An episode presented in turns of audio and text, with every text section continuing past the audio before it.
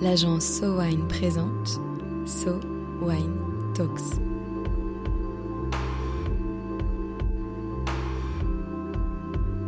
La première série de podcasts analysant les tendances marketing et communication dans l'univers du vin et des spiritueux. Il faut imaginer une vallée aride entourée de montagnes où ne poussent que des cactus. Le jour, le soleil est accablant. La nuit, la vallée s'illumine, on est sous l'un des ciels les plus clairs du monde où les astronomes viennent admirer l'univers. Rien ne prédestinait cette vallée perchée à 1200 mètres d'altitude à accueillir des vignes. C'est pourtant ici, dans la vallée de l'Elqui, à 500 km au nord de Santiago, que l'on produit le pisco chilien, eau de vie dont les Péruviens et les Chiliens se disputent l'origine. Aujourd'hui, une immersion dans les vignes perchées, sur une des vallées les plus grandioses du monde, à la découverte de l'eau de vie de raisin, la plus connue d'Amérique du Sud.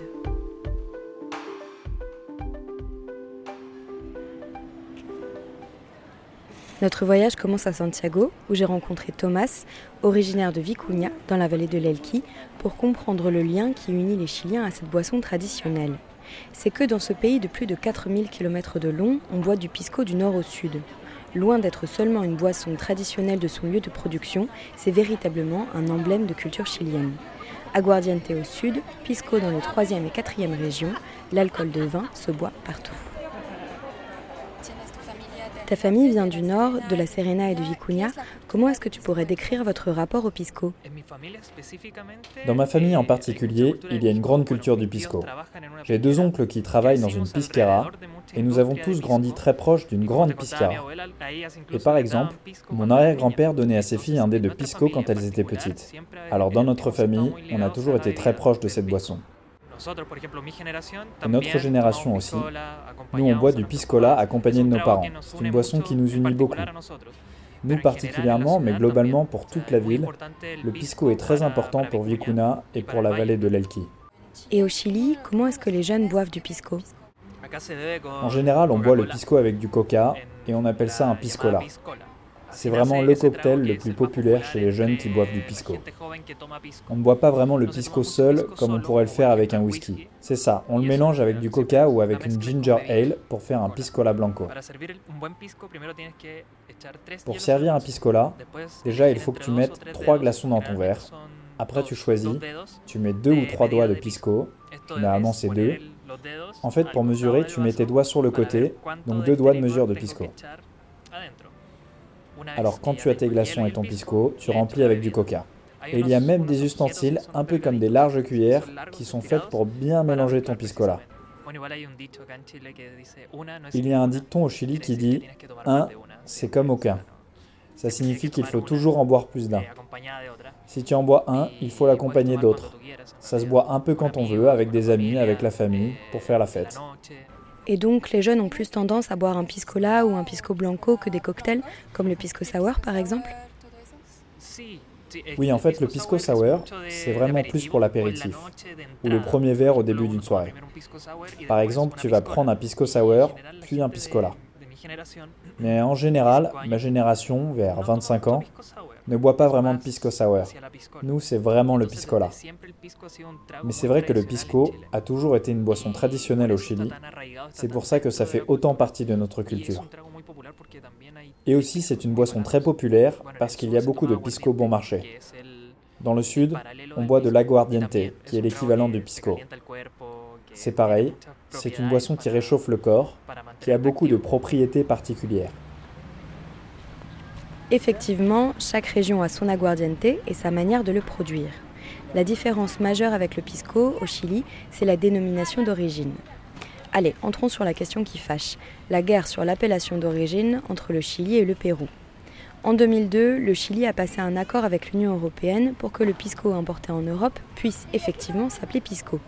Mais en 2013, le Pérou a obtenu que le pisco soit une indication protégée péruvienne en Europe.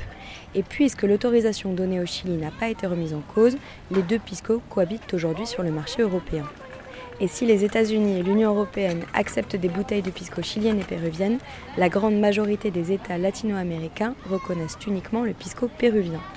Tout cela est d'autant plus embrouillé que le premier importateur au monde de pisco péruvien est le Chili, du coup il n'a pas le droit de s'appeler pisco. Concentrons-nous aujourd'hui sur le pisco chilien qui se produit, lui, entre les 3e et 4e régions du pays, soit la région d'Atacama et celle de Coquimbo où nous nous trouvons. De Vicuña, à 500 km au nord de Santiago, il faut prendre un collectivo, un petit bus qui traverse la vallée. La poussière se soulève sur le passage du bus, on est sur une terre aride. Et soudain, au détour d'une colline, on aperçoit la vallée et les rangées de vignes sans fin, la plupart protégées par des ombrières. On arrive alors à Pisco Elqui. Le village qui abrite la plupart des distilleries de la région a été rebaptisé ainsi en 1936 pour que ce soit bien clair pour tout le monde. C'est ici que l'on produit le pisco. J'ai rendez-vous avec Samek, guide pour le musée de la distillerie Gabriela Mistral. La distillerie a pris le nom de la poétesse prix Nobel de littérature, fierté de la vallée de l'Elqui et du Chili. Ici, on produit du pisco qu'on fait vieillir en différents fûts jusqu'à 15 ans.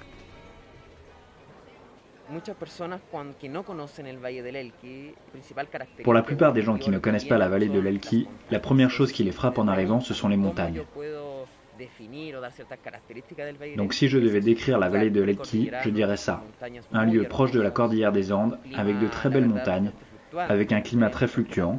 Nous avons des températures plutôt chaudes et plutôt fraîches, et tout est irrigué ici grâce aux rivières qui viennent de la cordillère. En fait, tout ce qui fait ce lieu apporte à la vigne, principalement les très hautes températures et leurs fluctuations entre le jour et la nuit, mais aussi la composition du sol. Comme vous pouvez le voir ici, il y a beaucoup de montagnes, de rochers, et tout cela apporte à la plante pour apporter des arômes uniques. Et après, tout cela apporte beaucoup à la distillation, pour la production et la dégustation, et dans certains cas le vieillissement. Et pourquoi est-ce que ici on fait du pisco et pas de vin? Ici on fait un peu de vin, mais c'est vrai qu'on fait surtout du pisco. Je dirais que c'est surtout à cause du climat. Les cépages que l'on retrouve ici dans la vallée de l'Elqui viennent d'Espagne. Au début, ici on faisait du vin. Mais au fur et à mesure des siècles, la saveur des raisins a changé, principalement en termes de douceur. Ici, dans la vallée de l'Elqui, les fruits sont très très sucrés. On peut en faire de très bons vins, mais c'est vrai que cela apporte beaucoup au processus de distillation. Ici, les cépages qui prédominent sont du Pedro Jiménez et du muscat d'Alexandrie. On retrouve aussi du muscat rose, du muscat d'Autriche, des cépages très très doux. Pourquoi est-ce que c'est ici qu'on produit du pisco Pour expliquer ça, il faut que je donne un peu de contexte historique. En fait, tout a commencé entre le XVIe et le XVIIIe siècle à l'arrivée de l'Empire espagnol. C'est ainsi qu'a démarré la viticulture dans tout le Chili, principalement entre la région de Coquimbo et la Serena. Anciennement, la production de spiritueux se faisait sur la côte, parce que c'était plus facile à produire là-bas et à distribuer un peu partout via la mer. Mais à cette époque, il y avait des attaques de pirates. Alors il leur fallait trouver un lieu un peu plus sûr. C'est pour ça qu'ils se sont enfoncés toujours plus loin dans les vallées jusqu'à arriver à ce lieu. Un autre atout de ce lieu, c'est le climat bien sûr, mais aussi l'altitude. Ici, nous sommes à 1280 mètres au-dessus du niveau de la mer et les alambics sont beaucoup plus efficaces ici. Quand l'altitude augmente, le point d'ébullition des alcools diminue. Donc ici, le processus est plus agile et on peut produire plus de distillats en un temps plus restreint. Et petit à petit, la culture du spiritueux s'est développée ici. On a commencé à en produire dans différentes vallées entre les régions 3 et 4, et petit à petit, le marché s'est développé et les consommateurs aussi. Ensuite, la production de pisco s'est développée. Les raisins sont cueillis à la main, la distillation est double ou triple selon les maisons, un alambic de type charentais. Après, la majorité des pisqueras embouteillent un pisco jeune, blanc. Mais depuis quelques années, de plus en plus de domaines choisissent de vieillir leur pisco. La plupart des distilleries au niveau national ne le font pas. En soi, ils ne sont pas obligés de le faire. Mais l'objectif de cette distillerie, Gabriela Mistral, est de vieillir le pisco. Notre objectif, c'est vraiment de faire un produit que l'on peut boire seul. Au Chili, il est très populaire de consommer le pisco en cocktail. Mais ce sont vraiment deux objectifs différents.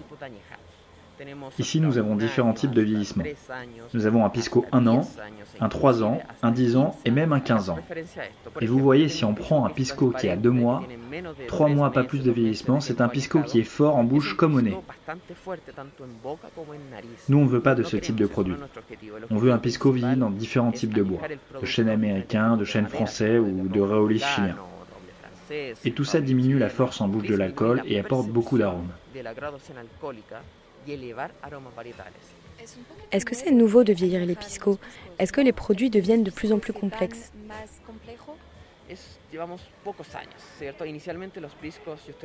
Ça fait quelques années, parce qu'initialement, enfin je parle du 18e et 19e siècle, on avait des produits qui allaient facilement jusqu'à 70 degrés d'alcool.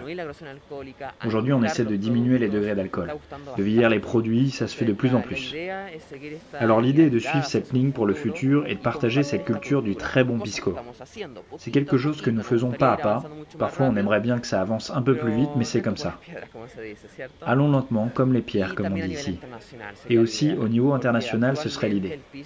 Parce que c'est sûr qu'aujourd'hui, le pisco est connu au Chili, mais pas vraiment à l'étranger. La plupart des gens préféreraient par exemple un whisky 15 ans à un pisco 15 ans. Surtout parce qu'ils ne connaissent pas le pisco 15 ans en vérité. Allons maintenant à la rencontre de Patricio Asocar, maître onologue de la Piscara Capel. Capel est une institution de la région et une des entreprises qui produit le plus de pisco au Chili. Seule coopérative du Chili à tout gérer, de la vinification jusqu'à la distribution, la Piscara produit 5 piscos, tous en double distillation, vieillis en fût ou jeunes. Capel se veut une entreprise présente sur tous les secteurs de marché, du barato au marché au très premium. Ici, le pisco est avant tout un produit populaire qu'on n'essaie pas de premiumiser. Parce que, selon Patricio, le pisco barato et le piscola sont dans la culture des Chiliens.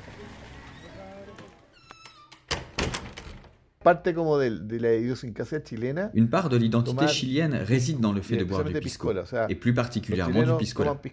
Les eh, Chiliens eh, boivent du piscola, c'est eh, comme ça. C'est-à-dire que 80-85% du pisco au Chili est bu de cette façon. Après, il y a aussi d'autres formes de consommation comme le pisco sour, et aujourd'hui, on commence même à s'ouvrir à d'autres types de cocktails, et même, encore plus haut de gamme, à un pisco qui se boit seul. Il y a vraiment différents types de pisco. Des piscos très complexes. Il y a des piscos jeunes, des piscos blancs avec lesquels on cherche un produit non pas neutre, mais qui a le caractère du pisco. Il y a des piscos blancs qui sont très aromatiques, qui sont faits avec du moscatel. Et il y a aussi des piscos qui sont vieillis en barrique, et cela se rapproche plus d'un armagnac ou d'un cognac par exemple. En fait, il y a de très nombreux types de consommateurs qui cherchent différents types de pisco. Et pour une entreprise aussi grande que Capel, quelle est l'image du pisco à l'étranger? Ce n'est pas très connu. C'est connu des gens spécialisés, des gens qui sont venus au Chili ou qui ont des amis chiliens. Mais au fond, c'est très peu connu. Le gouvernement a fait un travail avec son pisco pour le faire connaître, mais nous, notre gouvernement n'a pas fait ce type de campagne à l'étranger. C'est plutôt l'industrie, comme Capel.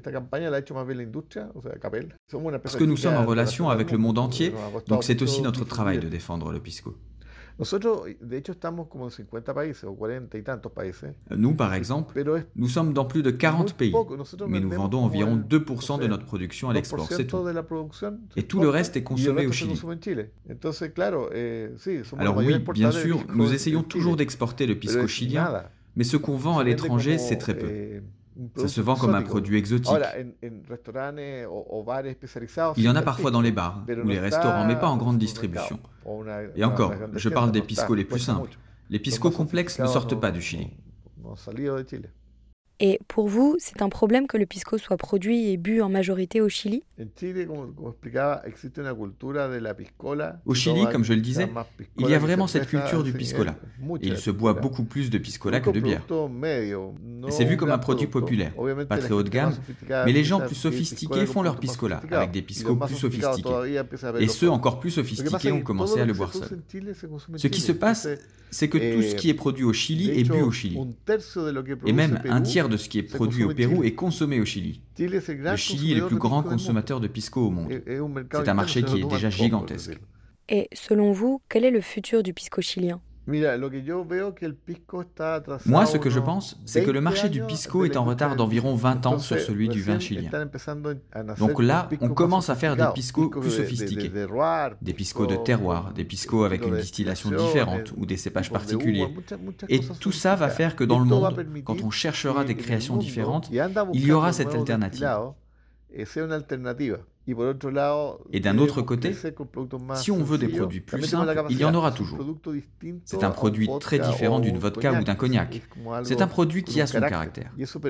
Donc ça permet aux gens de tester quelque chose de très différent ou au barman de créer un cocktail qui sera incomparable.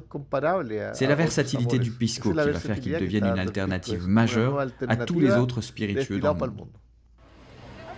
Retournons maintenant chez SoWine pour un décryptage en règle du pisco avec Marie Mascret. Marie, qu'est-ce que t'évoques tous ces témoignages? Alors la première chose que ça m'évoque, c'est que du point de vue de la défense de la marque et de l'appellation, le pisco, c'est quand même un peu une curiosité. Pisco, ça vient de deux pays, tu l'as dit tout à l'heure, tout le reportage est autour de ça. Euh, c'est pas simple de défendre un produit, de défendre un savoir-faire, une origine, une marque, quand on se dispute sa vraie paternité. Pisco chilien, pisco péruvien, bah, si le Chili et le Pérou revendiquent tous les deux le pisco comme boisson nationale, c'est bien, avec en plus une particularité qui du coup rend les choses encore plus complexes, c'est qu'ils euh, disposent tous les deux de normes différentes qui réglementent sa production. Donc la conséquence, c'est que les deux produits peuvent être considérés comme techniquement différents.